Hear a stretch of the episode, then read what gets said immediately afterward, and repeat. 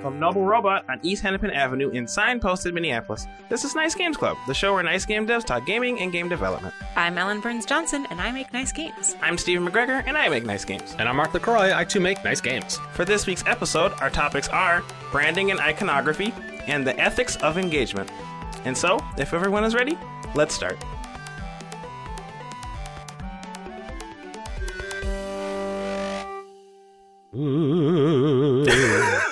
Stop um, that. I'm just I'm just ripping the Band-Aid off. All right. Okay. Who turned the lights off in the clubhouse? Oh, it's so scary. Oh, okay. Yeah. So like Halloween is Halloween has passed, I think, by the time this episode's coming out. Maybe. Maybe, maybe I not. I don't know. Calendar Who's, math. Who could say? And also, who cares? That's what I want to say.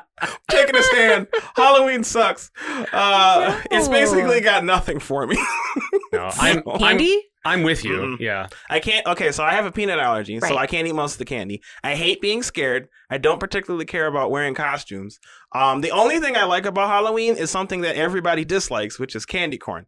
So we talked about this. I also like candy that's corn. That's true, and I appreciate that. So we Thank can you. we can get some good candy corn and we'll share but it. But every time I bring that up, people are like, "What? You like candy corn?" And it just makes me feel even worse about the holiday. So that's where I'm at. Okay. All right. Well, I mean, you don't need to take all the heat yourself. I also hate Halloween. Yes. Uh, because okay. I, I also don't like dressing up. Mm-hmm. And because I'm a diabetic and have been since I was eleven, mm-hmm. a candy does nothing for me. Right. Yeah. I mean, I can eat it, but I can't.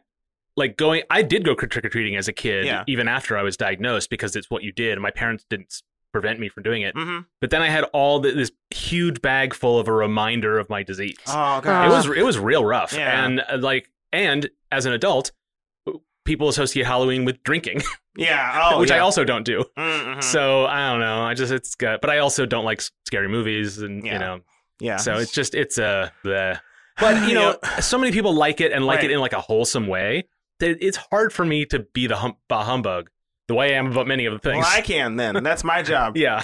Uh, but like if, the, if it's like your it. thing, go for it. Yeah. But not for me. Yeah. I like the idea of Halloween. Mm-hmm. I love thinking about costumes and then I never do them. There you go. Way too lazy to do yeah. anything awesome. Mm-hmm. I think I, I'm thinking about maybe getting some of those inflatable dinosaur costumes so I could like surprise my nephews. Yeah. And oh, Eric and I could fun. be dinosaurs and like low effort, high impact that one. Yeah, yeah. exactly. Yeah. You know, I probably won't do it. Yeah.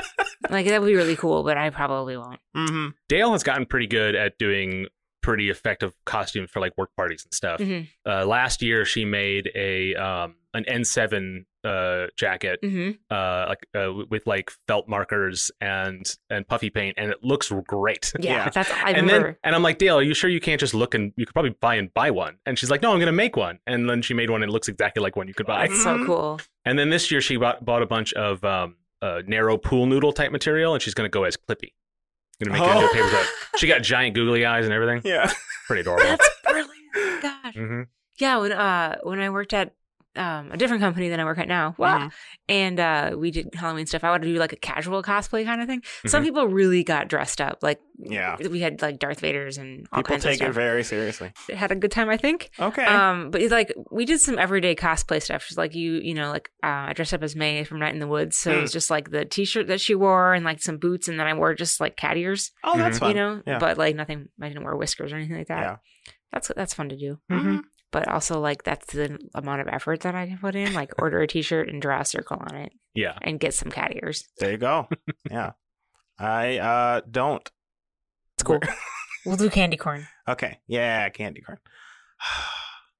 All right. Uh, we also played Star Trek Ascendancy. Heck yeah, we did. Um, yesterday? You said it like it was a question. Well, no, it's it's it, it was Steven, long. It was yesterday. I know it was long, and I'm still recovering a little. Yeah. twenty-four hours ago, you guys were still playing. Yeah, yeah.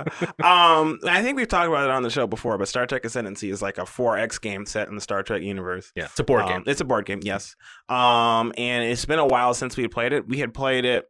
The last time we played it was like a couple year or two ago online. We played it on um, Tabletop Simulator because there was a mod for that. Mm-hmm. Um, but we played it in person, um, you know, the actual board game. And there's some new, um, I always want to call it D L C, but that's not how it's called. They're not called that at board games, expansions. Yeah. Um, and uh, yeah, I don't know. Uh, it, it went well, I guess. We didn't end up actually finishing the game because it was still taking too long. Yeah, um, we played for like seven and a half hours. Yeah. And we had like a lunch break, but, but no, it was longer no, than that because we, yeah. we stopped at eight thirty and we started at yeah. well, I guess we started at like yeah, noon. we didn't start at noon. We yeah. like gathered at eleven thirty, and then Mark, you did like a spiel to kind of tutorialize everything. Yeah. I think we started playing in earnest at about noon, but yeah, okay. mm-hmm. yeah when I checked in, because I I took off at about five thirty, mm-hmm. so that was five and a half hours in, and then you guys were still playing a couple hours later mm-hmm. when I checked in with Dale, and then I think she sent me a text at around like eight or eight thirty saying you guys had just decided that she won. Yeah. Yeah.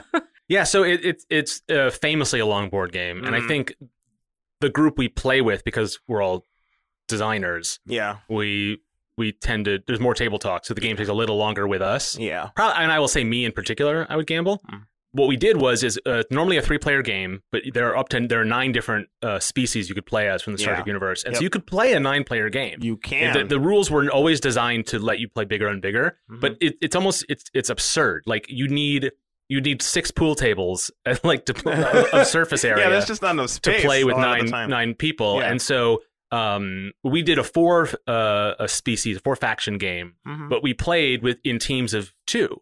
Um, uh, I played alone, but everybody else in the team, so we had, we had seven people. I played by myself too. Oh, that's right. Yeah. Mm-hmm. So we had six people, and then we had people bouncing in and out of the day yep. a little bit and yep. kind of joining teams and leaving them. Um, and among them, like four of them were new players. Yeah. Mm-hmm. Um, but one of the things I, re- I that I was reminded about this game is another reason I love it. Um, is that it actually is pretty easy to pick up. Yeah. Um, yeah. Weirdly. Both. Uh, yeah. You you were saying this. It's like it just it once you. Once you're told a thing once, it fits in really well. Well, I don't know if it's like just because it's built so it it, it just aligns so well with the Star Trek lore. Mm-hmm. Um, because there's I I am not a you, but there still is a good bit of Star Trek lore in my yes. head. Mm-hmm. So because it lines up with like the abilities and that kind of the lore really well, mm-hmm. it, maybe it's just easier to pick up because I've got like existing structures. But I don't think that's necessarily it, right? Like I it just really seems to manage the information really well. Yeah. Um, using the pieces that are on the table. And so you don't have to keep all the bits and bobs in your head. Yeah. What you can do is you can focus on your strategy. Mm-hmm. And you can try to look at and see what what's going on with other people. And so you're only ever really like you can quickly get to a point as a new player where you can consider the most relevant information at the point when you need to consider it. Yeah, yeah. And I think that really comes down to just really great design of inform- like information. Yeah. It's really cool. One of the reasons I don't like board games that are extremely dense um, and crunchy is because you inevitably run up against that problem where you have to keep so many things in your head. Yeah. And and it, it has to become like a dedicated hobby for you to even play at it, play yeah. well. Mm-hmm. And and so I think it's challenged by this game because it is pretty, it's not as dense as some, as the the most complicated of these types, mm-hmm. but I feel like it it goes a lot further than I would have guessed because it does such a great job of letting you keep one thing in your head at a time, um, and things it very it's sequenced very well, and and so many of the pieces logically fit together, not just for the lore, but I think for mechanically a lot of it just sort of like, oh, of course it works that way, yeah, uh, for the most part. And mm-hmm. then there's always a couple little places where you had to look in the rule book or whatever, but yeah, um, it it challenges my sort of ideology of like. Of of that of, of you inevitably hitting that wall mm-hmm. because maybe that's not as true. Maybe it's just really hard not to. Yeah, you know. Yeah, yeah. Also, little ships flying around. Yeah, and when you go into warp, you could go. Yeah. Yes. No one actually did that. Oh, I did. Oh, okay. I didn't hear your breath. You need to do it louder. We yeah. were across the table from each other. That's probably. You were way yeah, out in the gamma quadrant. Right. Yeah. yeah. That's so true. I played Stephen played as the Dominion, yeah. and uh, he came streaming through the wormhole, mm-hmm. destroyed my outpost on Bajor. It was pretty satisfying. Gasp! And, really? I know. And then tried to uh, establish a home base for Alpha Quadrant Jem'Hadar yeah. on Andor. Yeah. But we all stopped him. Yeah. I, um, it's wait, just like the show. It was you? What? What do you mean it was me? Yeah, Stephen invaded your homeworld. Oh, yeah, I did. Yeah, sorry about that. Oh, we're going to have words later. And then and then, and then the Klingons did. Yeah. Basically, everybody and was then all Stephen did this. Again. Yeah. I mean, we were winning for most of the game, so I guess we had a target. Dale, Dale and I teamed up. Yeah. And Dale's yeah. very good at board games, too, so like that yeah, I, I think next time we play, I'm going to play with Dale so that I have a chance. No, oh, I okay. want to play with Dale so I win again. Nope, you're stuck with me now, Helen. No, it's okay. I want to play the Kardashians. Play. Yeah, ah, that's yeah. a good one. I'm nice. committed. I, I have no idea if that's a good idea. I just like the Kardashians. Yeah, cool. Because Because you're a fascist sympathizer. I, I get it. Oh, goodness. I just really like tailors. Ah, that's great.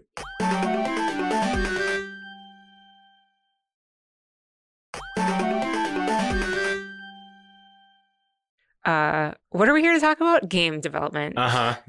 Not Star Trek. No. Right. Well, I mean, very close second. I mean, there's probably like a balance. Mm-hmm, yeah. I, and I'm that balance. Uh,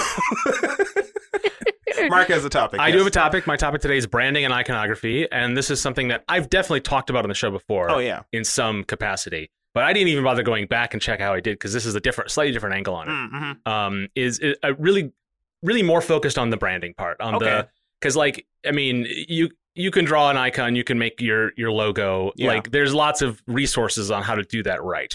Um, but I think branding is what is what how the relationship you have with your the iconography you use, the phrasing you use, mm. the name of your game, and the content of your game.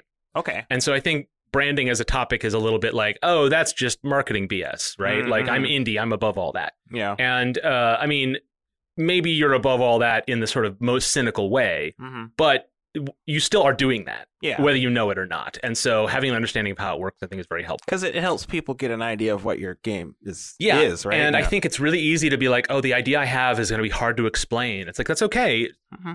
If you can boil it down to something that is smaller, that is easier to explain, yeah. then that becomes the invitation into the larger, harder to explain thing. Yeah. And so it, it you're it's okay to have something complicated or unique or, or, or challenging, mm-hmm. but your branding, your logo, all that stuff, the name of your game, all that is the doorway into that stuff. Yeah. And so, and that doesn't mean that all that stuff also needs to be complicated and hard to parse. Right. If your game is complicated and hard to parse. Mm-hmm. I mean, all of this is ultimately up to you because you decide with your, how you present it in the world, you decide who you want to attract. Yeah. Right. And who you're not interested in their attention. Yeah. Right. Yeah. Uh, now, I think as game developers, I think we also sometimes just have the feeling of like, I, I would like anyone to play my game, mm-hmm. right? Mm-hmm. And I think that's I think that's a perfectly reasonable thing to say. Yeah, I don't when when the like know your audience, do market research, all that stuff. That is all true, right? But I don't think it's terrible for for an indie developer to say I just want people to play my game. I yeah. think that's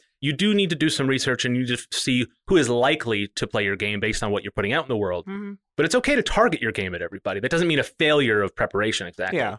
Um, but you do still need to do some of that preparation. Yeah. So maybe that's on the margins of what I'm talking about. But mm. um, so the first thing, uh, I'll be talking about branding for your game, but also for your, your studio, for yourself, because that's important too. Um, but the first thing you want is a name for your game. Right. Yeah. And, oh. And so I think there are different schools of thought on this. Uh-huh. Some are like, you want that early so it can guide the development of the project. Mm. Um, so you know what it is. And sometimes it's like, pick a dumb name that you're not going to use, that you'll fall in love with, but it's so terrible you can't use it. And that way you will eventually, as you develop your game and iterate, you'll find what it truly is, and then you can give it a name.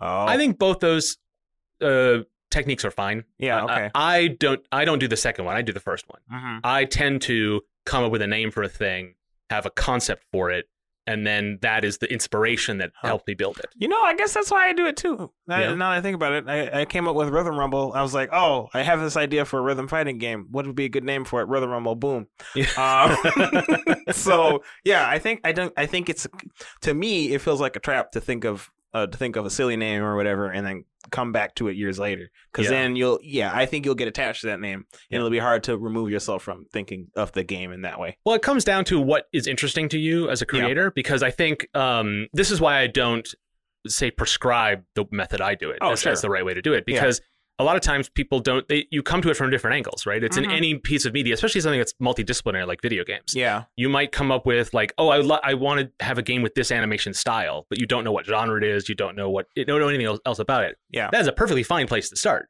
You can start with a ton of unknowns. Mm-hmm. You can start from like, oh, I want to make a game that like when you look at it is like almost monochrome, mostly blue.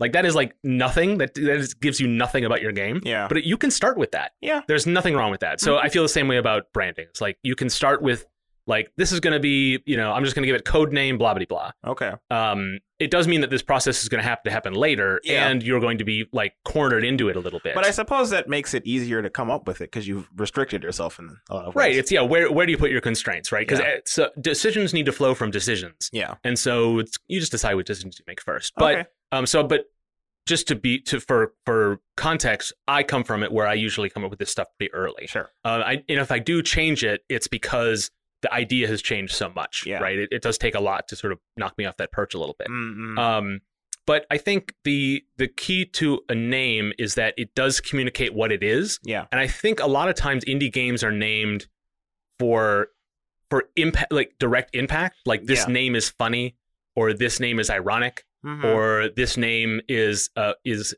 something of something, which yeah. is, you know, because it's trendy or whatever. Yeah. Untitled Goose Game. Yeah. One of my favorite game names. Yeah. Mm. And uh, but I think a game needs to communicate the, the the sort of personality and the intent of a project. Yeah. Like you I think there there's a lot of indie games that kind of don't know what they are, and, and they're still great. Mm-hmm. But um, because they don't know what they are exactly, like they're kind of they have a, a serious story, but then a, a bunch of comedy in the yeah. in the in the, the side lore. And then their title is also funny, mm-hmm. but like they want you to take their the threat seriously, like, it, you know, yep. mm. uh, stuff like that. I'm not I'm not citing an example here. It's just sure. the kind of thing you see yeah. a lot of times, and and this just goes back to my like holistic ideology. Like all this stuff needs to fit together, mm-hmm. and so if you're gonna come up with a name, you want it to actually communicate that. And so if you're coming up with something with a lot of lore and your na- you're, you have some like invented names, you you're gonna be tempted to put a colon in there and like explain yeah. it a little bit further. Yeah. And sometimes you do want to do that. And sometimes you don't want to do that. Yeah. Sometimes you want to have something that is evocative and unknown. And that is the that is the doorway in, right? Yeah, yeah. Because it, your game needs to represent what it is, but it's also not entirely what it is. Sure. Right? It is just the door into your project. So if it doesn't fully explain your project, that's fine. Yeah. As long as once you get through that door, the name still makes sense. Yeah, it's a hook. Yeah. Mm-hmm. And so I think one of the worst names in recent memory is Horizon Zero Dawn. Oh, yeah. Don't let that name I was watching Dale play this game, mm-hmm. and she finally, near the end, found the Zero Dawn, which oh. is a, like a prop or some just MacGuffin, MacGuffin yeah. in the thing. And I haven't played it, so I don't know all the details of it. But like, and so like, oh, that's why it's called that. But it's so far past, so far into the game. Right. Yeah. And, you know, and of course, it was titled with a colon and a subtitle because they were setting up a franchise. Ah. And in fact, that is one of the things it tells you. It's oh, like, yeah. and that is, I mean, that's a little meta, but like, mm. that's actually okay yeah. as a reason to do that. Mm. Um, but I think it was kind of a bad name because Horizon itself yeah, doesn't say, say right. did they find the Horizon? It doesn't say much about the story of the game to yeah. me. Like it, but I think that's, there's, that's to taste. Uh, other okay. people might feel differently about it, but that's one where I feel like it's the the budget and the marketing probably overcame some of the challenges of it, and sure. it wasn't a huge hit actually. Like it, oh. it was, it's a it's a it's sort of a steady seller mm-hmm. uh, with a long tail rather than a big. I mean, part of it is because it came out the weekend that Breath of the Wild did. Yeah, but um, but I think it took a lot of people a while to get to because it the, it wasn't as easy to get through that door. I think. Right. Sure. Um, I'm not going to blame it all on that, but right. I think that's part of the reason. Mm-hmm. Um, so that's important, and right. so it, your your game does need to be that doorway, and it does need to it. it be correct once you get through it. Um, and that's the same with a logo, right? And the logos, it's going to be like, a for games anyway, logos are usually logotypes, mm-hmm. which means they have the name in the logo. Yeah. Um, that is for efficiency's sake. And so I think that's perfectly fine to keep keep going on that. Mm-hmm. And because that's usually what's going to appear on your title screen. It's what's going to be on the store and the store page, all of that stuff. Yeah. And so one of the things that you have to think about when you think about that is, I think a lot of logos for games, especially indie games, are very much tied to their genre. Mm. If it's a mm. fantasy game, the logo has kind of a fantasy. It's, you know, uh, it's magical uh, glowing rock. Right. yeah. Yeah. It's so, man, it's so funny. I feel like I missed that whole transfer. Fantasy used to be uh, trees and swords. Yeah. And maybe rust sometimes. Mm-hmm. And now it's glowing rocks. Yeah. And like some uh, Blizzard changed it somewhere in the middle, I think. Yeah. And, and that's what it is now. Yeah. Uh, and also very, it's much more cartoony than it used to be mm-hmm. uh, when mm-hmm. I was younger. That's true. Um, but yeah, you tend to put, make your logo over. If, you, if it's a sci-fi game, you want it to have a kind of, you want it, the logo to almost look like it came out of Blade Runner or something. Yeah. Like, and that it tends to be the prime inspiration for a lot of games mm-hmm. is the is the genre. And I think that is fine, but I think you could do better than that. Um, but what's unique about your game? And and this isn't to say that your game should not be a fantasy game with glowing rocks. Sure. That's your call. Yeah. Um, and and if and your logo is that too, then that does say something accurate about your game. So mm-hmm. like, not knocking that entirely, but yeah. I feel like you could do more than that. Because yeah. you have the opportunity to do more something something unique with it. Well, because I mean, some of this stuff is like also helping uh, people pick it out of a lineup of other games, right? Yeah, this is the marketing angle that, that I think sure. that I, I kind of want to st- steer away. There's so brand. Oh, I, I wasn't even thinking of it in terms of marketing. I was just thinking of in terms of list of games on your Switch. Which games are you? Oh, I play? See what you mean. Yeah, yeah, yeah. What or what is this game at a glance? Can you tell what it is? Because mm-hmm. you have fifty mm-hmm. of them. Yeah, and I think well that that's that does still lead back into this idea of like sure. being rec- being. catching your eye quickly. Oh, right? Yeah, that's right. And so that's a little bit of a marketing angle. And I think yeah. branding is it's two things, right? It's mm-hmm. a it's a, a um it's a it's a window into marketing, uh-huh. and and you want to design it in a way that makes your job a little easier, yeah. or more effective. Yeah. But it's also a window into your content, right? And it needs to accurately describe those things. Mm-hmm. It's art and commerce, right? Yeah. And I think um and I'm talking more on the art side of it, yeah. which isn't to say the commerce side is not important or shouldn't be considered or weighed even greater than the art side when you're really just trying to make it taller and live to the next day. Yeah. Um, those are all valid things. But I think a lot of what I'm talking about is really more about the content side. Sure. And so, so those things can be in opposition. They don't have to be, mm-hmm. um, but sometimes they can be. So when I think about like how your your your logos, your logotype is going to communicate what's in your game, uh. you do have to consider, is this going to properly sell the game? But I, but I think just for now, in this context, I'm thinking mostly about communicating what the game is. Yeah. Uh, once someone is looks at it, right? Yeah. Wh- whether you get them to look at it is another story. Yeah. And so I think, I guess maybe part of it is people do sometimes just think only about getting people to look at it. Mm-hmm. And what that then mm-hmm. does is maybe that sets up for, yes, you got their attention, but are you going to actually give them what they expect when they see it? Right. Because they see your logo with uh, lots of bezels, bright colors, and glowing rocks, and they think fantasy game with mm-hmm. a cartoony vibe. Yeah. You are going to have to give them that. Right. And anything that's different about your game or strays from that, maybe because you had an interesting idea, or maybe you want to change what that genre is, uh-huh. or maybe you just can't include all the things that like Clash of Clans has or whatever. Yeah. Um, then suddenly you, you, the person who walked in through that door expecting one thing, um, they're going to be disappointed. Yeah. Right. Sure. Yeah. Absolutely. And maybe not like furious, you know, yeah. they're, they're not going to demand every piece of that, mm-hmm. but they're going to come in with that expectation, and they're no, they know every people are smart enough to know that they have a first impression and then thorough impressions. Yes, but if their first impression tells much more about what's not in the game than what is in the game, like if it just tells you about the style of it and nothing else, yeah, then the style is the only thing that they're gonna that it's gonna meet their expectations. Yeah, and then you have to work harder to sell those other things. Yeah, which means they're going to complain more about bugs. They're going to complain more about the features that are missing. Mm-hmm. They're going to complain more about that stuff because you didn't prime them for what your game really is. Right. In which case, a, a, a player can care a lot less about the little thing. Mm-hmm. I think we, as developers, get really mad when gamers complain about the frickin' little things. And a lot of yes. times it's because they're they're kind of, it's not that they were sold a bill of goods or whatever. It's because like you didn't, you didn't, they st- they strayed off your path a little bit, mm-hmm. you know? Um, if you're on a path that makes sense to you as you're going through like, uh, you know, I'm using tons of metaphors here, mm-hmm. but like that you're, you're willing to uh, put up with a few, uh, you know, off-centered cobblestones. Right, right? yeah, yeah. Um, but if it's a path you don't know where you're going, mm-hmm. then you'd rather it be comfortable.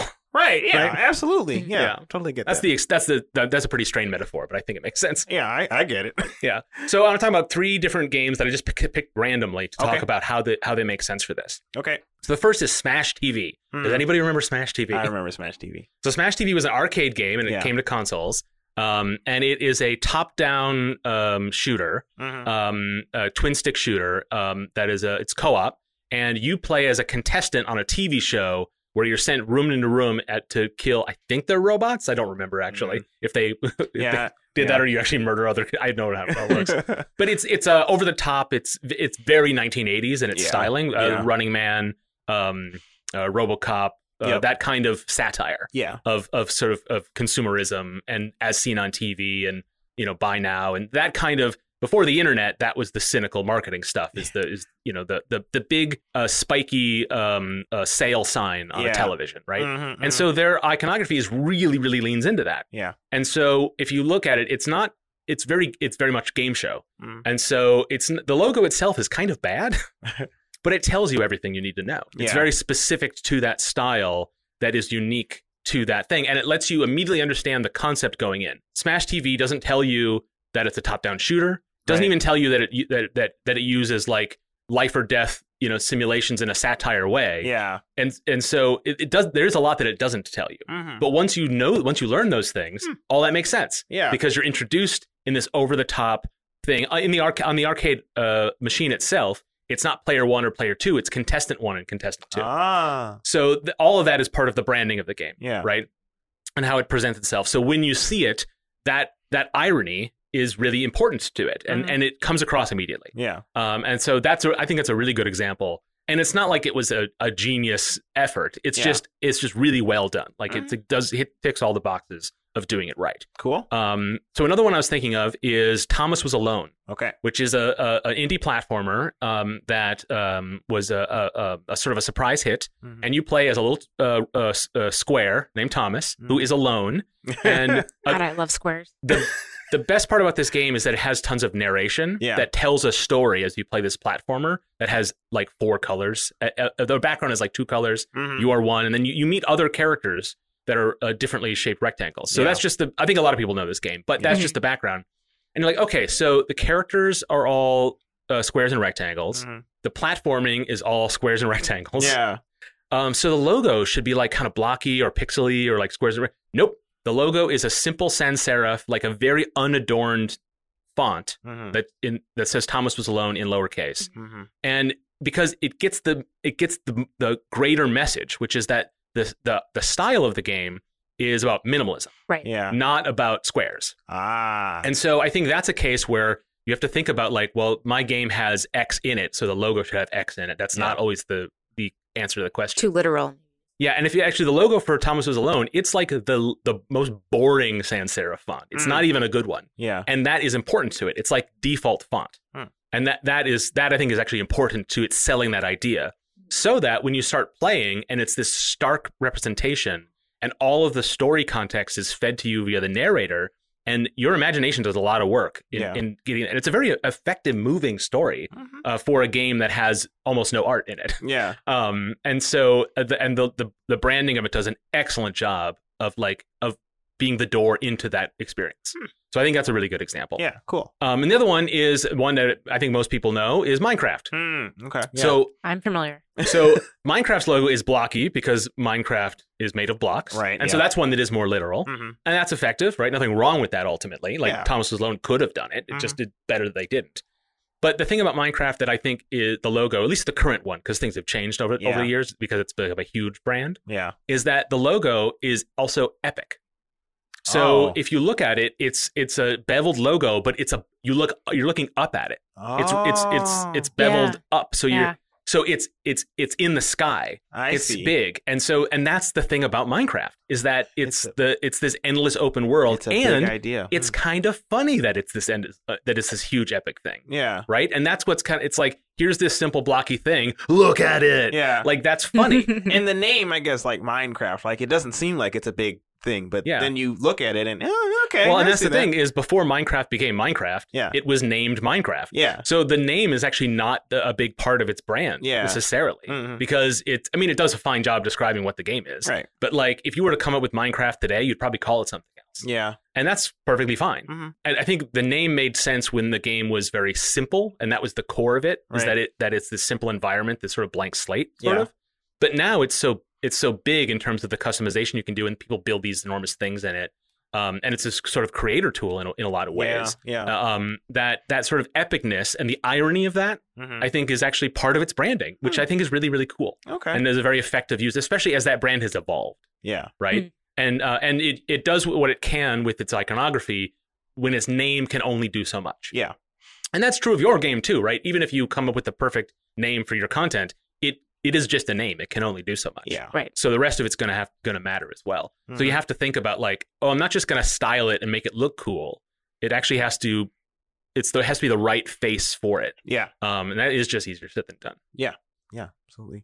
Yeah. So the uh, other bit is about st- your studio, mm-hmm. and I'll just try to breeze through this a little bit because okay. a lo- it's a lot of the same stuff. Yeah. But it applies to you and the work that you do.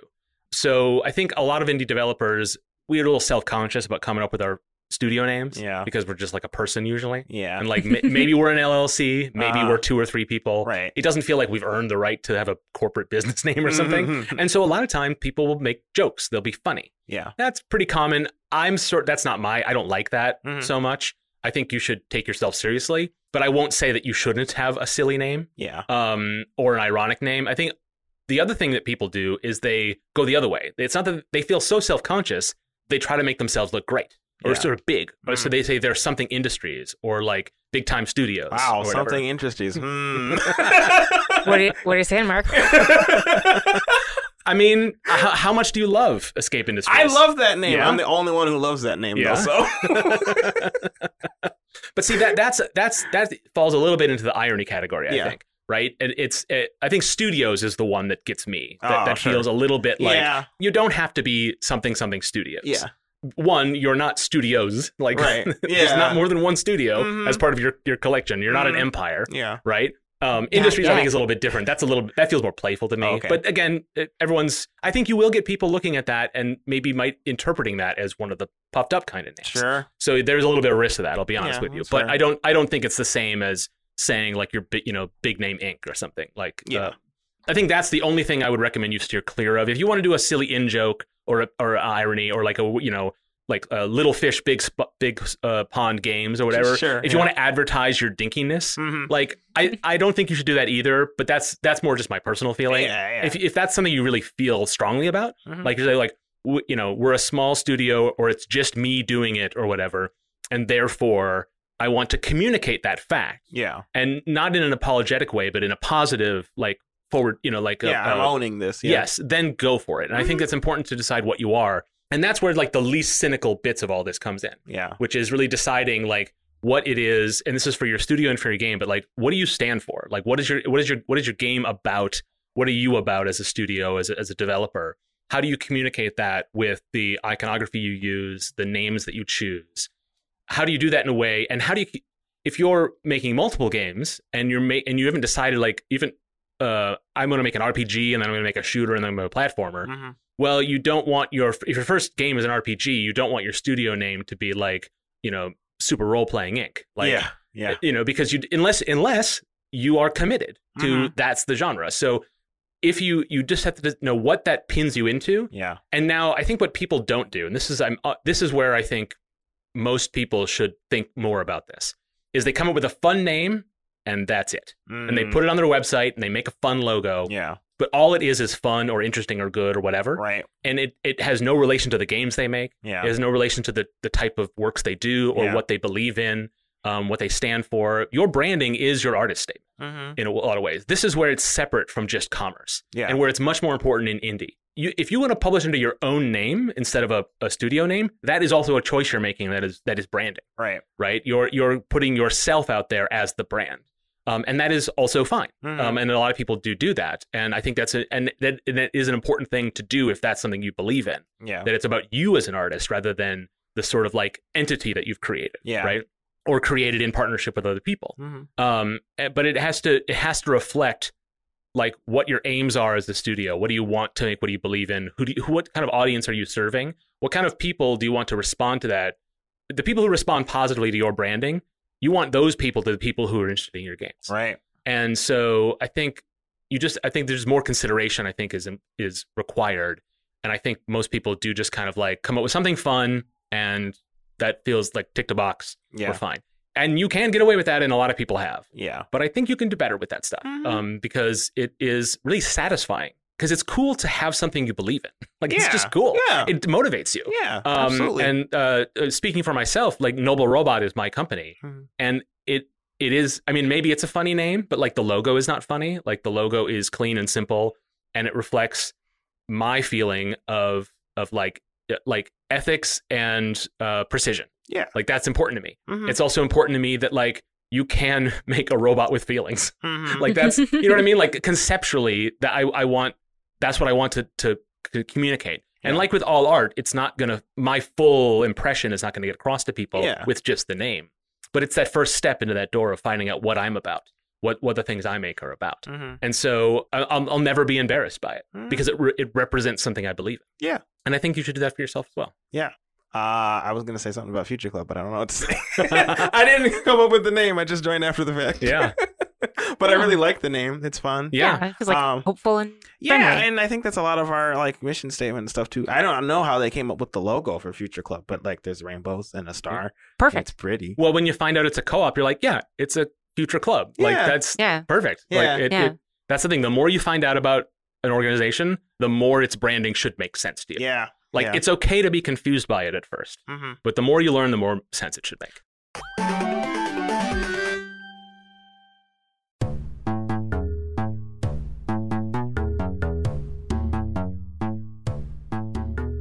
So sometimes when you have a brand that you've built, mm-hmm. you have the opportunity to sell merch. Hey! Merch, merch, merch. Marketing. This is the marketing part. Yeah. Why, would, why would you bring that up, Mark? Uh, because we here at Nice Games Club, mm. the fine folks at Nice Games Club, yes, uh, have a t-shirt that we've put our brand on. Yeah. And you can get it at nicegames.club slash shirt. And uh, not only can you get it, you can feel very comfortable and proud wearing it. Yeah, you can. So comfy, so soft, so yeah. nice. Ah. It's got our logo on the front, and it only the logo. Yeah. So people will have to ask you what it means. Yeah.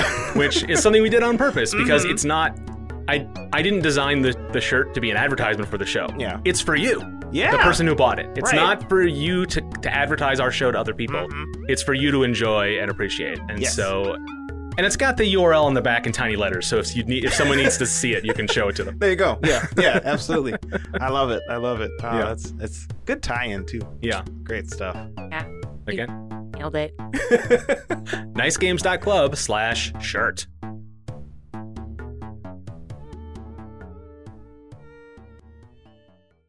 Spring? Is that you? Warmer temps mean new Allbirds styles. Meet the Super Light Collection, the lightest ever shoes from Allbirds, now in fresh colors. They've designed must-have travel styles for when you need to jet. The lighter-than-air feel and barely-there fit makes these shoes some of the most packable styles ever. That means more comfort and less baggage. Take the Super Light Tree Runner on your next adventure. Its cushy, lightweight foam midsole supports every step, and the extra outsole traction gives you the grip to just go for it. The eucalyptus fiber upper adds next-level breathability to keep you going all day. Plus, the Superlight Tree Runner is comfortable and ready to go right out of the box. So, what can you do in a Superlight shoe? What can't you do is the better question. And because they're super packable, the real question is, where are you taking them? Experience how Allbirds redefines comfort. Visit allbirds dot com and use code super twenty-four for a free pair of socks with a purchase of forty-eight dollars or more. That's A-L-L-B-I-R-D-S dot com, code super twenty-four.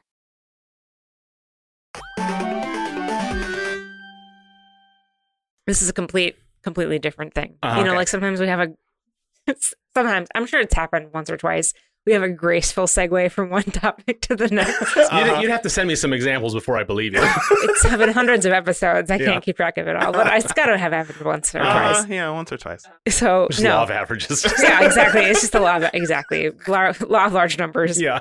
Um, Goodness. No, this is a. I wanted to actually kind of take this round table to uh, as an opportunity to continue a conversation that we kind of kicked off couple weeks ago when we talked about idle games. Mm-hmm. So um, you remember that time that when we talked about idle games and you like doomed an entire genre of gaming?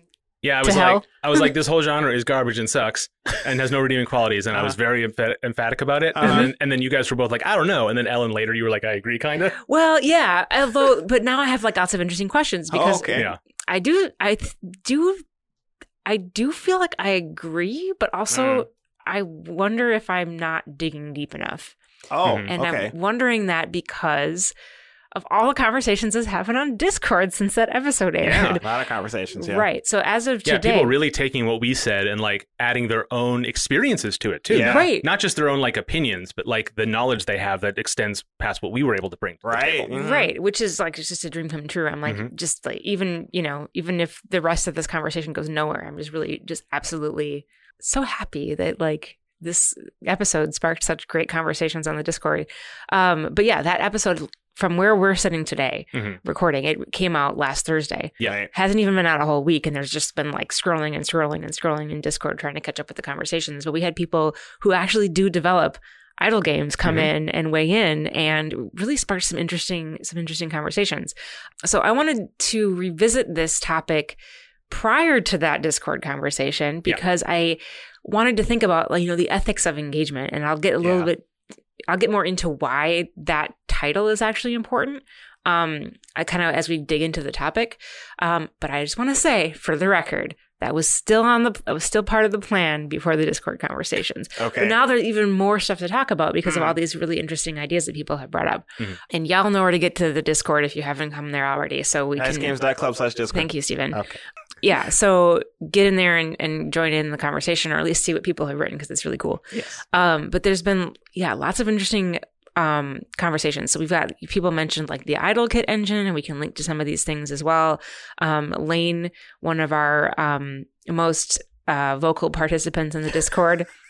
That's a compliment, Lane. Mm. Um, he said he's done some work on on these, and he said they are in fact broken on purpose, as Mark describes. That's mm. what he said. Yeah. Some things that were brought up were like the ethics of money versus like spending money to advance versus spending more time to mm-hmm. advance, and like ads versus monetization. Yeah. Um, some other interesting topics that came up were events, like in-game events. Yeah. Mm. That was really interesting. It could be an entire topic on its own. Yeah. I think uh, Martin brought up the idea of like an unfolding game as a way to differentiate um, certain games in this genre oh. from like Cookie Clicker. Yeah. Mm-hmm. Yeah. I remember that. Mm-hmm. Yeah. And I need to dig into more in that. That's kind of probably not, we might come around to that today, depending on where our conversation takes us. But yeah, it's, it's, it's all that. And then people also listed a bunch of idle games that people felt that didn't have some of the problems that we mentioned. Yeah. And a couple ones that specifically have endings. Yeah. yeah. Which was one of the things that we, t- we just started to touch on yeah. in the yep. last episode, but weren't able to really get to. Yep. Yeah. Um, yeah. Yeah. So um, lots of things to dig into. The things that I want to dig into today are some, are two big questions. Um, and the first big question is, when it comes to engagement, how does consent factor into this picture? Mm, okay. Right? So let me let me give you kind of where I'm coming from, right? Mm-hmm. So if I'm opting into an entertainment experience, it's because I am I want my emotions to be manipulated. Sure. Yeah. Right? Like I am opting into that. I am giving consent to myself and to the product that I'm engaging with to make me feel some things. That's what I'm yes. paying for.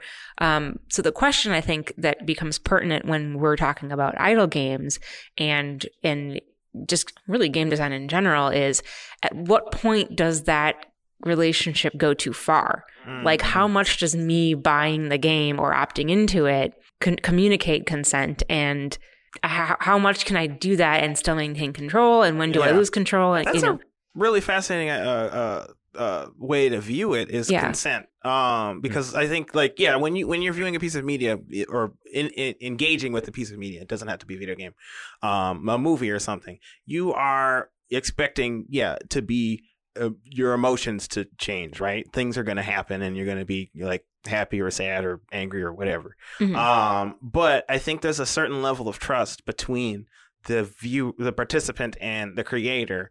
Um, and once that trust breaks, I think is when that's when that's when some that's when things start to uh, become problematic, I think. And it's hard to know where that line is, I think. But it's like yeah.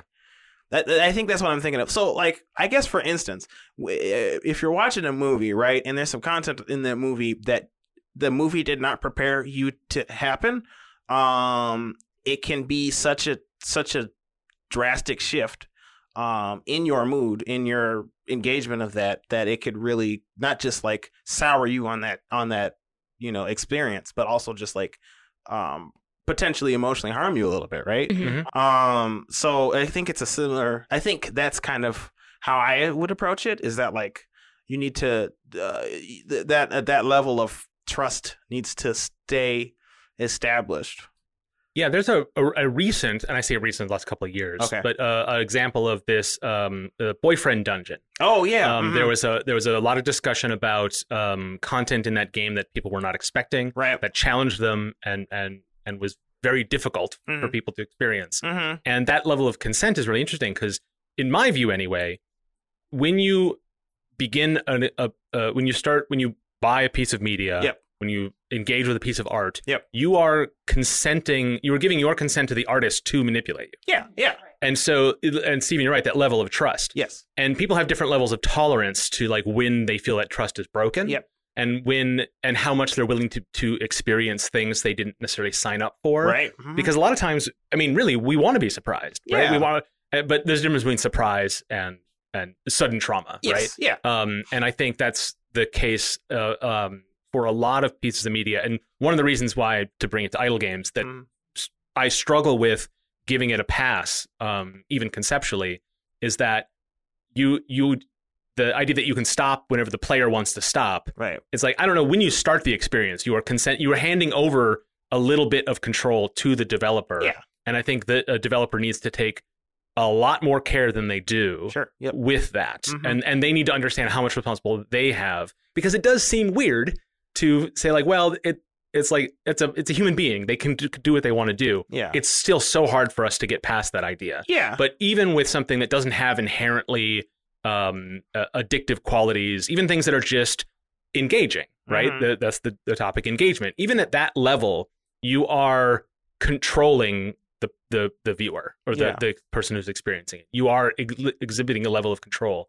And that is a huge responsibility. Right. Yes. And so that is why people got really upset with Boyfriend Dungeon, is because they felt like, I handed my heart to you and I didn't expect you to do this with it. Mm-hmm. Um, and but it's that's not there's no right answer to it, because yeah. you do hand your heart to a developer and you don't want them to tell you what they're going to do with yeah. it. Right? Right. Yeah. Right. You want them to trust you. Yeah. Right. Yeah. No, that's interesting. I, you know, I wonder if this is just kind of something that I'm just kind of following my intuition in this in this idea, but let's see where it takes me. Okay. Um, I wonder if this is something that ha- is weird with technology, right? Because tech, in this instance, with video games, right, and mm-hmm. with lots of you know lots of today's media, mm-hmm. you are using technology as an intermediary, like it's the media for the experience, right? Yeah. And so, as part of that, we have these things where you have to execute, or you opt in, or you.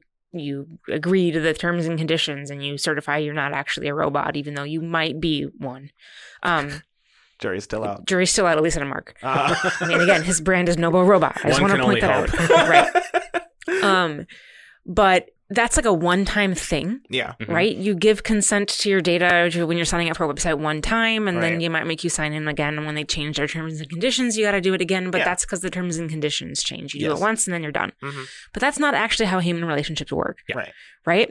You don't get consent one time, and then you're good and to you're go good forever. forever. Right, yeah. Right? Like this whole co- conversation over the last many, many years that has, I guess, amped up conversation about enthusiastic consent mm-hmm. when it comes to like sexual behavior. Mm-hmm. It's not just sexual behavior, like it's any behavior. Yeah. Right. And so like your degrees of consent are not necessarily going to be all like very explicit and verbal, but like, you know, you want to go to get a coffee? Sure.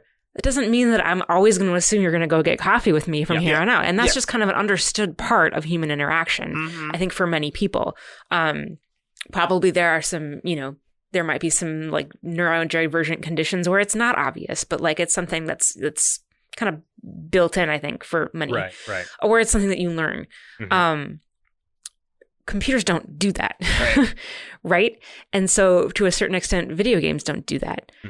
And we've learned that computers don't do that. Mm-hmm. So yeah, I wonder, I wonder how that Um, kind of dual dynamic when it comes to consent. Like it's a human experience because you are a human and you are having emotions, but it's also like mediated through a piece of technology that only oh. has like binary yes or nos. Yeah. So if you're the developer, you have to bring the humanity back into it. Yeah. Uh, I mean, this this is the case. I, I would argue this is the case with any form of media. It doesn't matter whether it's a computer or a piece of paper.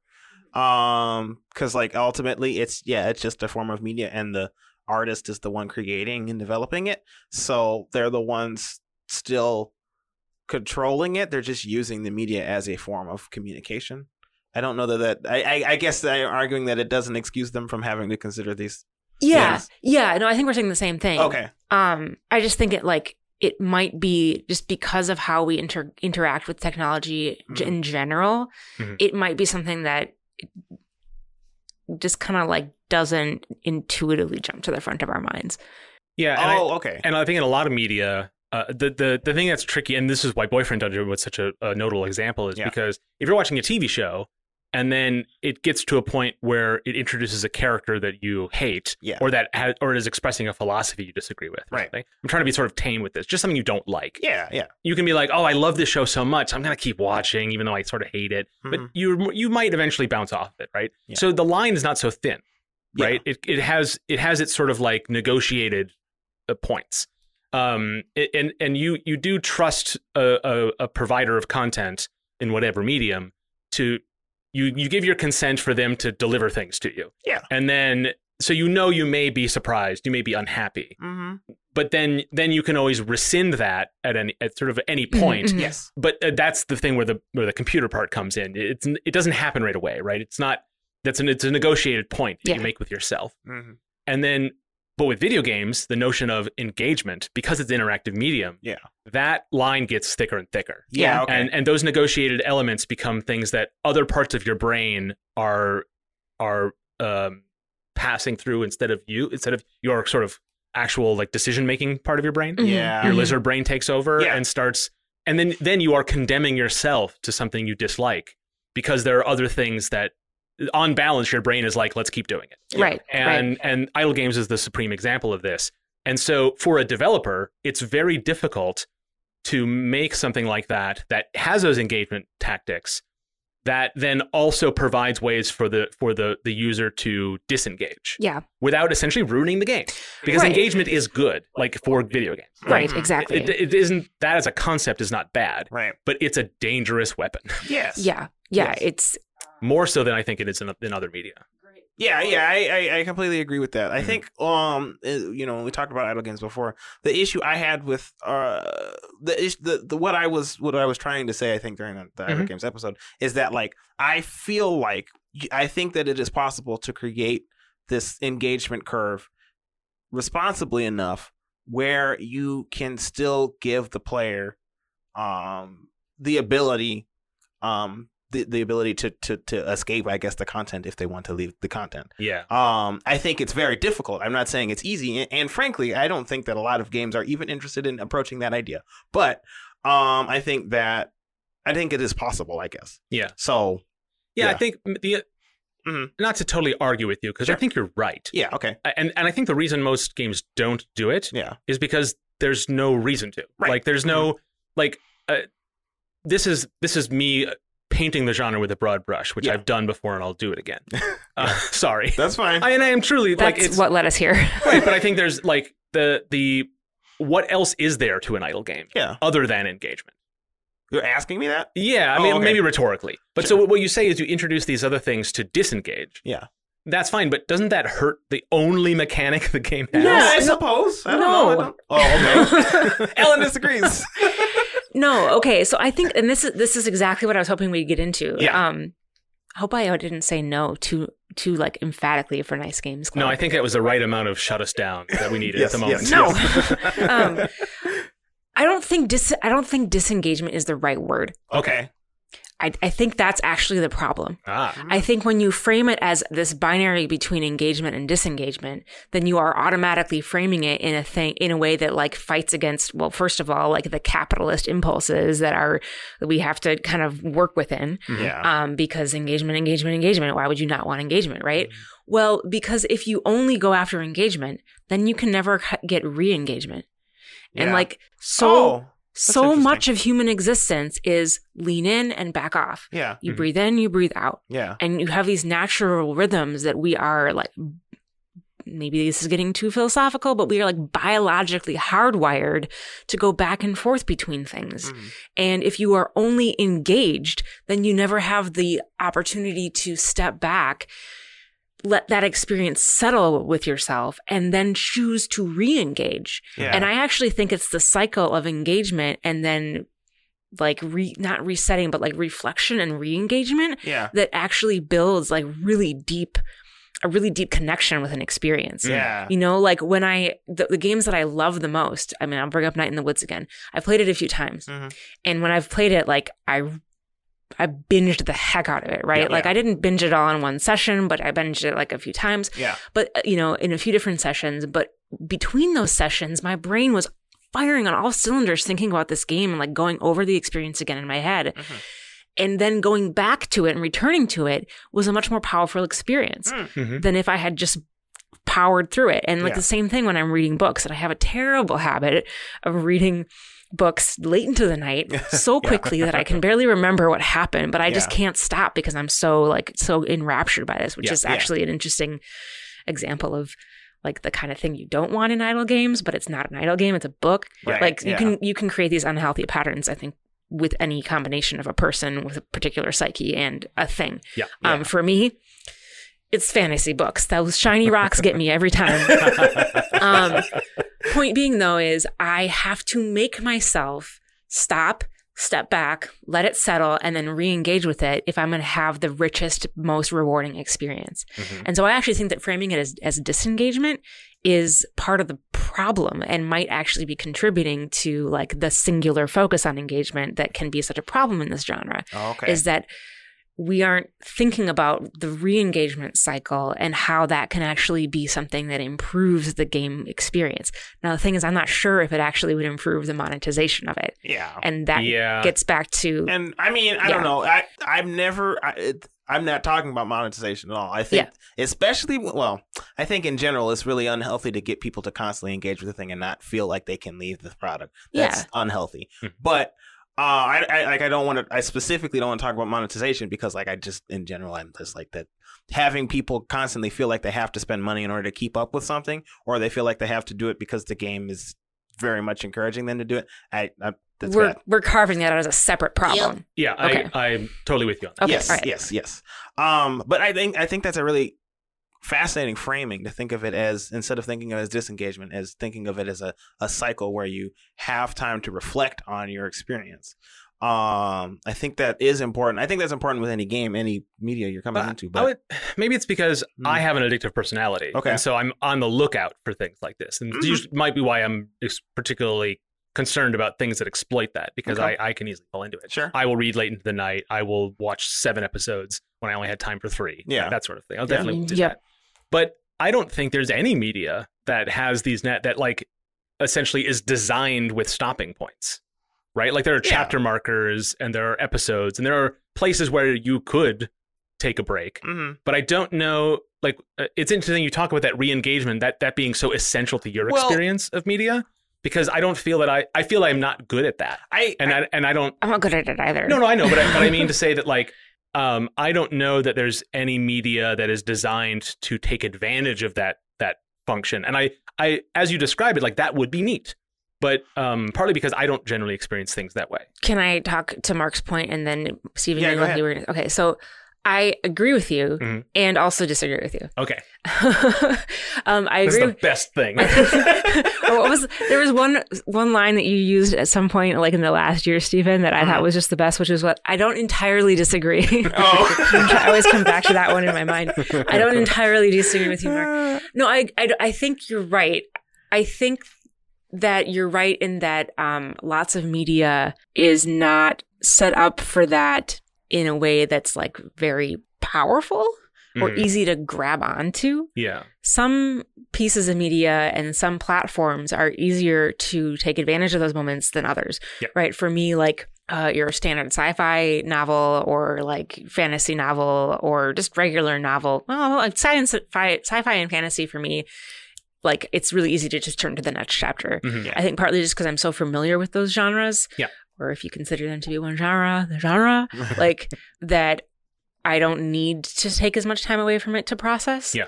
Whereas like if I'm reading a, you know, a romantic novel from the nineteenth century in England, like I'm going to need some time between chunks to be able to process it all. Mm-hmm. Or like the nonfiction books that I read about like learning psychology, still on educating intuition yeah. because I have to take so much time between each chapter to really think about it because right. it's so dense and it's sure. just really challenging yeah. for me. Yeah. Yeah, yeah, yeah. Um, Netflix, you go right from one episode to the next. It lets you skip right over the credits for Pete's sake and skip right over the intro, well, right? So, yeah. but like H B O doesn't have exactly the same one, so it's a little easier to take breaks between episodes. Mm-hmm.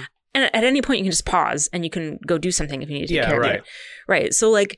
It's interesting we talk about these things because like uh, like because they're not interactive the way the games are, but a lot of the same psychology comes into play. Right. Now I'm thinking I'm thinking about these different experiences compared to like Egg Incorporated. Yeah. There was never a moment There's never a moment. You yeah. get the next egg, and then you can meet you immediately, like literally, it's like every couple seconds you have a new choice. Yeah, right. And that rhythm never lets up. Mm-hmm. Yes. Ever. Yes. That's what I mean by there's no cycle. Yeah, yeah, yeah. There's no and, opportunity for that cycle. And that's what I think that a lot of these, the, a lot of these, I think a lot of these idle games are not meant to end either, just like solidly end. Most right, forms of right. media have a solid ending. Like you can watch what, however many, what happens, like seven hundred episodes of One Piece or some junk. Um, but, and it's still technically going on, but the dang show has to end at some point, right? Does it? Um, mm. I assume this is becoming media criticism a little bit. Okay, keep but, going. But what I'm saying is that, yeah, most of these things have solid endings. Even when you're like really into a game and you're, you know, you spend, you play it until five o'clock in the morning, like I've done with Civilization. Eventually, somebody wins, assigns victory, and then that's the end of the game. And then I have nothing to do but sit there and think about what I did. Play it for five until five in the morning, right? Yeah. I think that that is an aspect of it that is. that is missing from I- a lot of idle games. Yeah. Um, and I think that uh, that is part of what makes it dramatically more uh, problematic. It's, I think it still is problematic in that, like, you know, if you're still spending um, two days of your life, you know, engaged with this game for a long period of time, and then it ends, that's still a long period of time in which you were engaging with this game, and that still can be an issue, right? But mm-hmm. um, I think that's still, I think that still is impact. I think that's still important, especially if the player knows that they can, they can um, take, like they can feel like they can take some time away from it, and the game will respect their time enough for them to come back to it, and it'll give them a satisfying ending at the end of their whole engagement pattern. You know, and I think the thing that's missing from games in general, because yeah. I think of Civilization, yeah. and I maybe have mentioned on the show before, like they've one more turn, quote yeah. unquote, yes. is like part of their brand. It is, yeah. yeah. And and in in fact, I have a problem with that. Mm. Like I, I feel that's a very bad message. Yeah. Like that it's like, oh, this game is addictive, let's sell it on that basis. Yeah. And and the thing is is because it doesn't have microtransactions, it doesn't have it doesn't have abusive monetization. Yeah. We kind of give it a, a pass, but like we've said, we've we've excerpted that cons- from this topic. Right. Right. And so I think Civ is very much similar. Yeah. Um, I, I mean, I would agree with that. And I would criticize that on a lot of the same uh, things, sure. as much as I really quite like that game. Mm-hmm. Right. Um, but I think what's so what is missing from games, and because games are built around one core gameplay loop. Yeah. Like even games with lots of variety or lots of chapters or lots of changes as you progress through. Yeah. There, and this is something that's taught, is that games are built around one, maybe two, but usually one core gameplay loop. Yeah. And when you talk about like your the chapters of the textbooks that you go through, the reason it's probably easier for you to stop and reflect is because you're done with that topic and you're moving to a new topic. Mm-hmm. And it can build on the topic, and, and and but that's why it's hard to keep going, because you need to have reflected in order to properly use what you learned to apply to the new thing you're learning. Yep, yep. And games don't do that so much. They or they do it on a hyper tiny scale. Yeah, yeah. In okay. a way in a way that is a Uh, unending and yeah. still all wrapped around that one core gameplay loop. Mm. Right. And so that is maybe a criticism of just games in general. But mm. the reason, and and like what I was saying, that n- not a lot of media has these stopping points where they make an effort to tell you, come back tomorrow. Yeah. Right. I mean, that's pretty literal, but I can't think of anyone who's do- anything that's done that. Yeah. But there are other ways. You don't have to do that literally. There are ways you can get around that. Are you still watching? Right.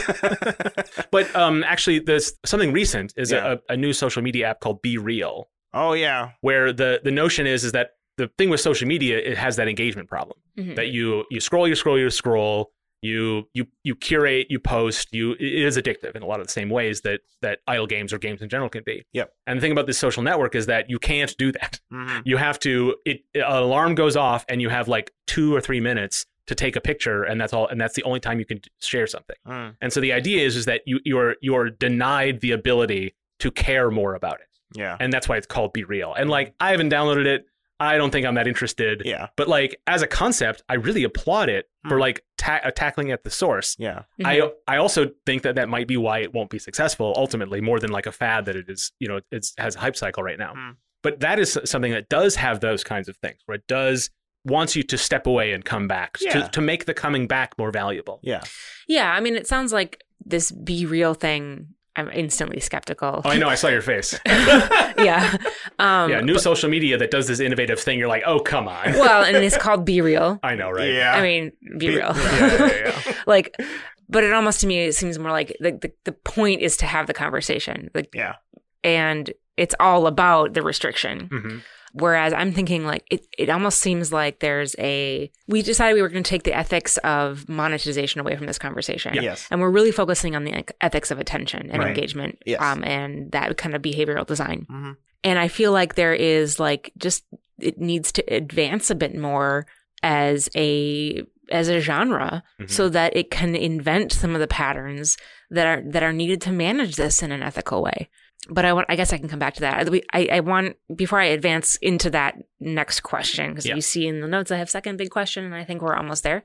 I do want to point out that um, Zakatar, uh, who is a developer of Idle Games, he's mm-hmm. made a game called Idle Acorns, and he called, made a game called Just Button, which I'm very in- intrigued about. That's a good name. Yeah, it's a, a good, good name. name. We were talking about game names earlier. Yeah. Just Button. I love it. I'm very excited. I just, I want, is it just a button? I yeah. hope so. Yeah. Um, it could be anything, but I, as long as, like, that is very attractive. And as long as there yeah. is a button, yeah, yeah. that name will make sense. Just Button. I, uh-huh. I really want to, and yeah. also just the idea of Idle Acorns. It's like, acorns are cute. We should think about acorns more. Um, they mentioned um, that designing the game so that the longer you are playing, they, they designed the game so that the longer you are playing in the game, the less there is to do. Mm-hmm. And in this way, the, de- the design subtly encourages you to take a break. Mm-hmm. I thought that was pretty cool. And then they mentioned it also has an ending. Not that it definitively ends, but that you eventually run out of things to do. Yeah. So I'm not sure if that would be a satisfying ending for me. Yeah. But really, I wanted to mention that um, because of that way that the game is designed to encourage you to take a break. So it's not like ending your action and like, okay, do you, you, you know, the Wii stops you from playing. Maybe you should take a break now. Yeah. Yeah. It it kind of lets you, instead of like shooting you out of the pool, it lets you rise to the top of the water and breathe. Yeah. Uh, and I think that's interesting. And that's the kind of innovation that I'm talking about, like mm-hmm. the genre needing to develop mm-hmm. is those kinds of patterns that feel good. And that was the last thing that Zakatar mentioned was, I actually think this is just leaning into a healthy version of the way that players of this genre want to play. Yeah, like they want that kind of like tactile engagement um, that's like very very sensation driven and kind of fiddly, mm-hmm. but they also want to be able to put the thing down and not not feel like they're missing out. You know, yeah. like have those moments where the game just like, you know, is with you and like having fun, and then it's like, hey, you still good? Mm-hmm.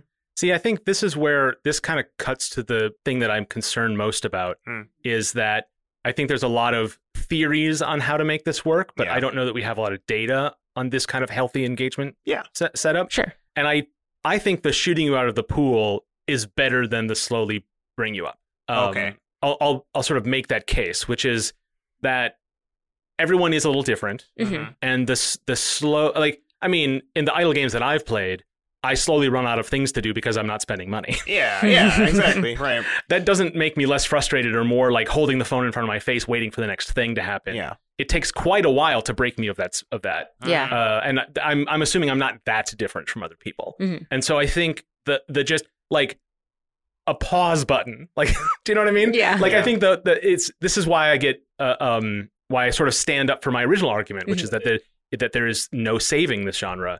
Um, which I'm happy to have challenged, but like I think the, the the the argument I make for that, and I still make for that, yeah. is that every little mitigation strategy you use doesn't get around the problem, which is just the the core of the design is that it it's it's the more more more, and so you can make that less addictive. You could you could force players to take breaks, but like what is the point is still to then capture that engagement again. Can I argue that that doesn't have to be the point of the idle game is more, more, more? Well, other than that, I think is the big challenge of the of the genre. Yeah. Like, um, I think one of the things about Civilization mm-hmm. that is interesting, that it's not just that you win. Maybe yeah. that's why you play, Stephen. It is. But maybe it's because I always go for science victory. Sure. But I really like the thematic elements of like, seeing what leads to what. Yeah. Like I I, I, com- I always complain about stirrups, how annoying a technology that is on the technology tree. Yeah. But it's fascinating to see the, the sort of abstraction of like, oh, stirrups led to this. Mm-hmm. I wouldn't have guessed that. Like it that little sort of experiencing history in that abstracted, yeah. fictionalized way. Yeah. There is that there's a purpose to that. It's right. not just to make the game accurate. And it's not even really to educate, frankly. Yeah. It's it's a way to like have you make you think about how progress works, yeah, and how civilizations are built. Mm-hmm. It doesn't actually, I don't think I actually know more about what leads to what in, in terms of like reading a history textbook. I don't think yeah. it's a replacement for that. Yeah. But conceptually understanding that is a, is a useful outcome of playing Civilization. Yeah. I don't think idle games have that. And I don't think they can't have that. Yeah. But I think that there's no advantage to it in terms, like, it, I haven't seen a, an idle game that like has put in that effort, because what is that effort? What does it get you as a developer? Um, and that does bring monetization back, right? Because the reason idle games want your attention is not that you'll be forced to spend money to progress, mm. not to pay to win, mm-hmm. but because the more time you spend in the game, the more opportunities they have to put the store in front of you. Okay. That is that is how it works. It's yes. not it, it's not just to force you to play to win. It's just the longer you play, the more shots they it's have. It's just to you. get you to keep looking yeah, at it. Yeah, and and if so, and so I think that if that's the core of if the core of the game is just to get you to play more, if that's mm-hmm. its point, right? Um, it it needs something other than that, and that or something I, instead of that. I guess that's what I'm arguing is I don't think that the games have to be that. I think yeah. that frankly, ninety-nine point nine percent of these games are that, and right. I like, and I'm not trying to argue against like th- that fact. Um, I I think that it just is. I don't think it's necessary for an idle game to only be about being more. I think it can be like a puzzle or something that you can solve, yeah. or or I can't think of and it. Have man. A, and have an emotion you know? or an experience. Yeah, that exactly. Yes. There's no reason you can't have those things. Right. I think that the where I differ from you, because yep. I agree with you. There's okay. no reason. I think the the reason I'm able to go a little further in my argument mm-hmm. is because I feel like the genre had its chance to prove me wrong. Oh, okay. And like, yeah, you fair. know what I mean? Yeah. Which isn't to say that it, they it can't things can't change. Yeah.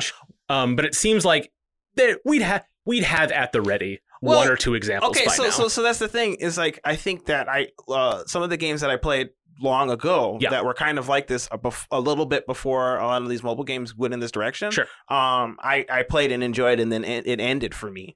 Um, I don't know that they actually had con- like the Candy Box example I brought up long ago. Mm-hmm. Um. That had it felt like it hit, you know, you went until you got all the content and then there was no more content and then you would keep accumulating candy. But like at that point, it, it didn't matter. Point, yeah. yeah. What's the point? Um, and that's not an explicit ending. Like the game didn't tell you this is it now. Stop playing. Right. Um, but it, it you know, I, I ran out of things to do. And I suppose that's the argument that um, Zach Katar was was proposing. Yeah. Um, and I think that can still because it's because it's not clear that there's an ending um, and it's not explicit. The player can still keep playing. Mm-hmm. And also, the player can still keep engaging in it in a way that is kind of different. But like, I think there is a difference between like an idle game and an incremental game that, that some folks in the Discord had brought up. Right. Because I think, uh, what was it? Unfolding? Mm-hmm. The unfolding games mm-hmm. where the game kind of expands over time. Yeah. I think is the kind of curve that I think can be interesting and, mm. and fascinating, where the game just like opens up over time and you have to engage with it actually slower due to the fact that things in the game take time. I don't know. I think that can be fascinating because I suppose it can like take up some of your mind space, but like you still can't do anything for fifteen minutes. You need to wait for the game to for the counters to go up or whatever. Yeah. But in the meantime, like, I don't know, the game can change, manipulate. You can see something happening on the screen, or you can think about your next move um, for your next button press or something over the fifteen minutes mm-hmm. uh, or what have you. I think that there is some potential there. I agree, though, that like j- like I think basically a lot of these games have just progressed into, uh, you know, the uh, Skinner box monetization things that uh, yeah. that are really and, problematic. And to to go back to that that G D C talk I mentioned in the yes. previous episode mm-hmm. from twenty fifteen, I think the reason that that it has gone in that direction yeah. is because one of the first things he said is just like, you know, user retention is just off the off the charts with, right. the, with this design. Mm-hmm. And it, and that's what scared me a little bit. But that's kind of the point is like, that's the reason why these inevitably go in that direction. But yeah. you're right. absolutely right. Theoretically, there's no reason yeah. you can't. And, and, and there's be, also, mm-hmm. I mean, I sort of speak a lot to this about games needing a point. Like yeah. that's a big thing of mine. Yeah. But if something is has dangerous uh, uh, engagement metrics and steals six hours of your life and you yeah. had some fun and yeah. then and then does end. Yeah, that's just that's just like. That is candy. That is just yeah. that, that is that's fluff. Mm-hmm. That's fine, right? Yeah. So it's it's not that like games have to uh, treat the experience more responsibly, or they have to have an ending. Yeah, it's they should do one or the other, or yeah. it's yeah, it's just that I don't know. I've just seen too many examples, yeah. and every everything that seems to be a little bit different, mm. I'm like oh, but no, it's still well, just the right. same. And to your point, a lot of what I'm talking about is theoretical. I think. I don't have the, I guess, the, the, the evidence, but I think there are like maybe a few games out there that are kind of like what I'm talking about. Yeah. But frankly, most, like I said, the large majority of these games are like that. Mm-hmm. And so I'm not arguing for those at all. Um, so to your point, like it's, it's hard to see the evidence because it's really not really there. um, so yeah, yeah. But I appreciate your openness to, to say like, it's not impossible. Mm-hmm. Right. Yes. And I, and, and it might sound like I'm saying that it is. Yeah. And I don't think I am, well, but I am getting kind of close. Yeah. Yeah. That's fine though. Yeah. Right. You got to take a stand. That's, that's, yeah. that's good. But you know, I think it was mentioned in the Discord conversation, like mm-hmm. it extends to, I mean, I brought up Civ specifically to talk yeah. about a game where we have not really talked about it as being something like this, yeah. but has a lot of the same markers. Absolutely. And it's, and, and like it was discussed, like things like M M Os or, um, or like, uh, um, uh, hero shooters or games that have seasons, things that go on and on yeah. have a lot of the same things. Um, I think that there are more satisfying experience for players and are less because they have, I mean, frankly, the numbers are there. Mm-hmm. They have less player retention yeah. than idle games do, yeah. but they have a lot of the same things. Right. Um, and I do have the same criticisms mm-hmm. um, of those things. Yeah. Um, I'm very critical of um, M M Os in particular of, of like de- being designed around keeping players going mm. and, and, and you have creative people doing cool, fun stuff. And it's the same with idle games. Like the thing I liked about Egg Incorporated, it's just funny as hell. It's like mm. very charming. Mm-hmm. It's the theme is really, really well done. It even ties into the sort of absurdist mechanics of it. So I think there's always important to recognize that like it isn't people out there scheming. Like yeah. people, they're they're artists. They're doing art. They're making cool things. Yeah. But it's in service of this model that I feel is is it's hard to redeem. Yeah. You know. Yeah. But it's it's such a bigger topic, Ellen, right? Like that's the reason you brought it back up is because right. it's so big and we still haven't scratched the surface. No, I still think we got we actually did get to the second big question that I had yeah. without actually stating the second big question, which was, are the issues with idle games an issue of kind or an issue of degree? Yeah. And uh, I don't think we landed on anything. Well, where what, what do you stand on? Because I think it was just me and Steven back and forth for the last couple minutes. It was. Um, no, I think, I mean, I, I think you guys kind of both ended up in the same space. Mm. Which is basically like it can theoretically can be done, but I just haven't seen it. Yeah. Um. And so now I want to go back and play some of the games that were mes- mentioned in Discord to yeah. see if one of any of those land where you, you think there is like you know you think that that's there be dragons on the map of idle right. games. I to me I think it's an issue of degree, not an issue of kind. Right. Mm. Like if we come back to the ethics of it, like there are many, many, many, many things where if you do it too much, it's not satisfying or actually yeah. bad for you. Yeah. Right.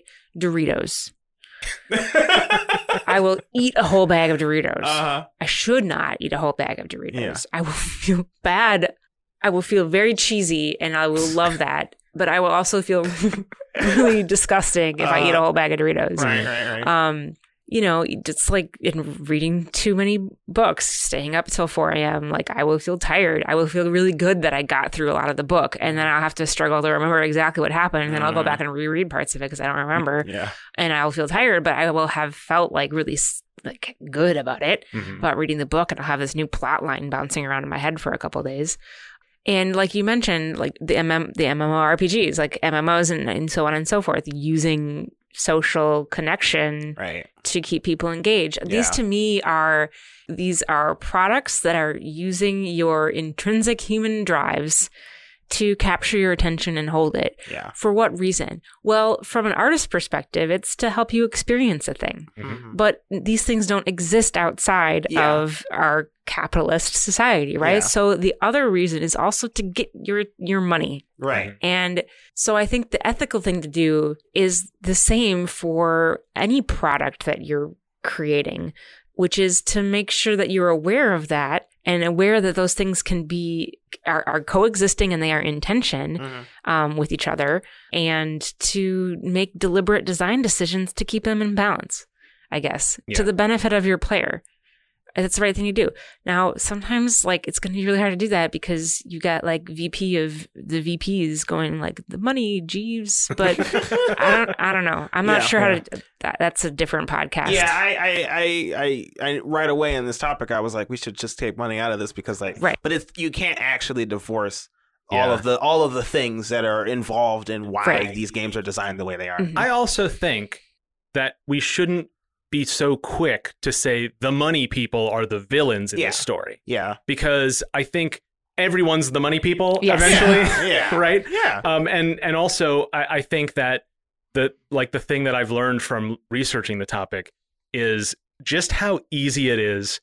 It's easy money. It's easy money. Mm, right. And it's not that people are like like putting their fingers together and going, ooh, easy money. Yeah. It's that like it's hard to make games. Yeah. So yeah. like I, I I don't I don't necessarily as as much if I'm more quick to describe the design as evil yeah. than the like V P of marketing or the V P of development as evil. Yeah, yeah. sure. Yeah. It, it, because like one, that's just they're doing their job. Right. Yeah, and sure. like and the, to to feed their employees. Or, you know mm. what I mean? Like and so I think it is really easy for us as artists to to to separate money. Yes. And then also separate the money people and the money motives. Yeah. And that way we get to call all the evil, we get to blame all the evil things on the execs or whatever. Yeah, yeah. Right. Um, and I think that's as dangerous. Yeah. Um, oh, because yeah. it lets yeah, yeah. a lot of things. Well, that's what I was going to say yeah, is yeah. I feel like I was doing, I, I, I think by me saying that, I think I did a bit of a disservice to the topic oh, at hand. Because oh, I think that it's, you can't really actually divorce yeah. those two things. It's important that we did though. Yes. I, I, I think for the purposes of the discussion that yeah. Ellen was trying to dig us deeper into, yeah. I think it was the right way to handle it, mm-hmm. but also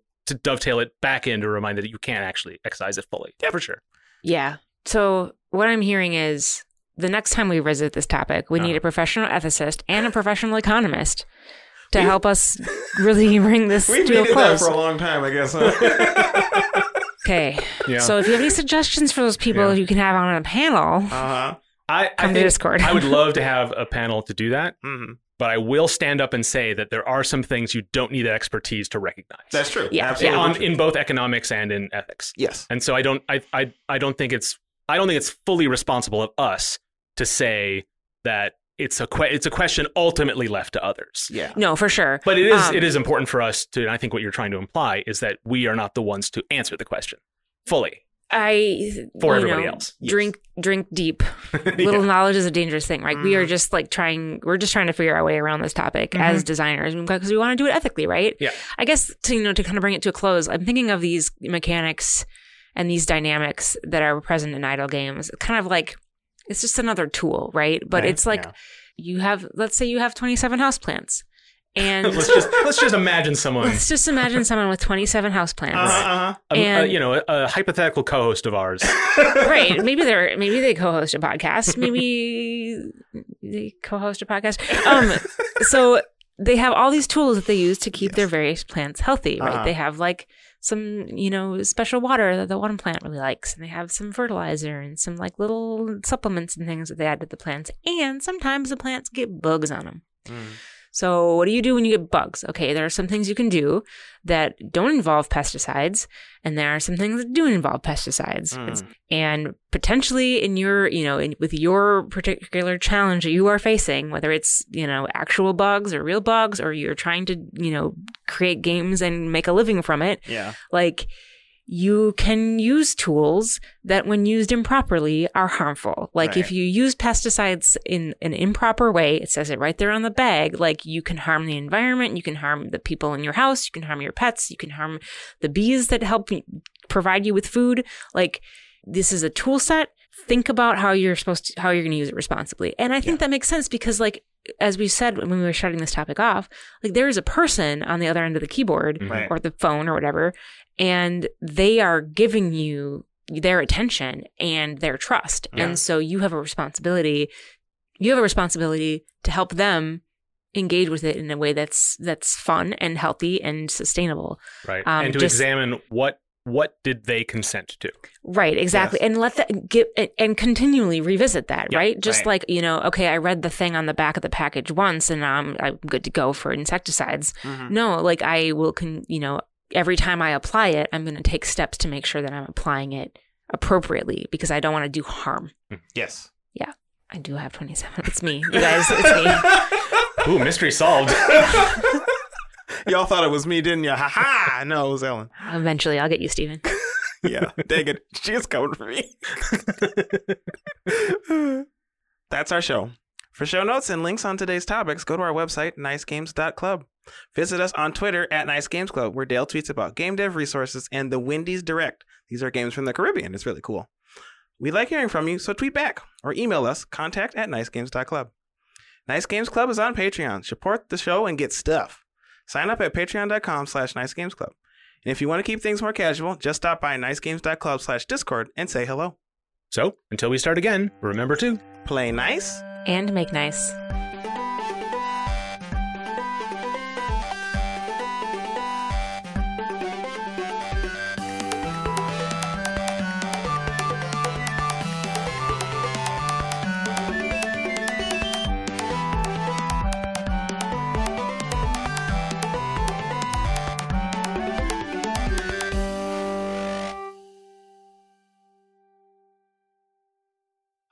Okay, hold tight for editing. I'm gonna. There. Okay. Okay. Is it cool. Better? Yeah, it was doing like a white noise kind mm. of thing. Okay. Yeah. All Without right. the white noise, I can't like tell if it's on anymore. I might be able to trigger it back. There now. There it is. Yeah. There it is. Yep. Now it's gone. Oh, that's spooky. It sucks for whoever's Wait, editing this. The microphone is haunted. Oh my god! Uh, All right, we're moving on. Okay, moving um, on. Nice, nice to have something for the end of the show so early in the show. Yeah.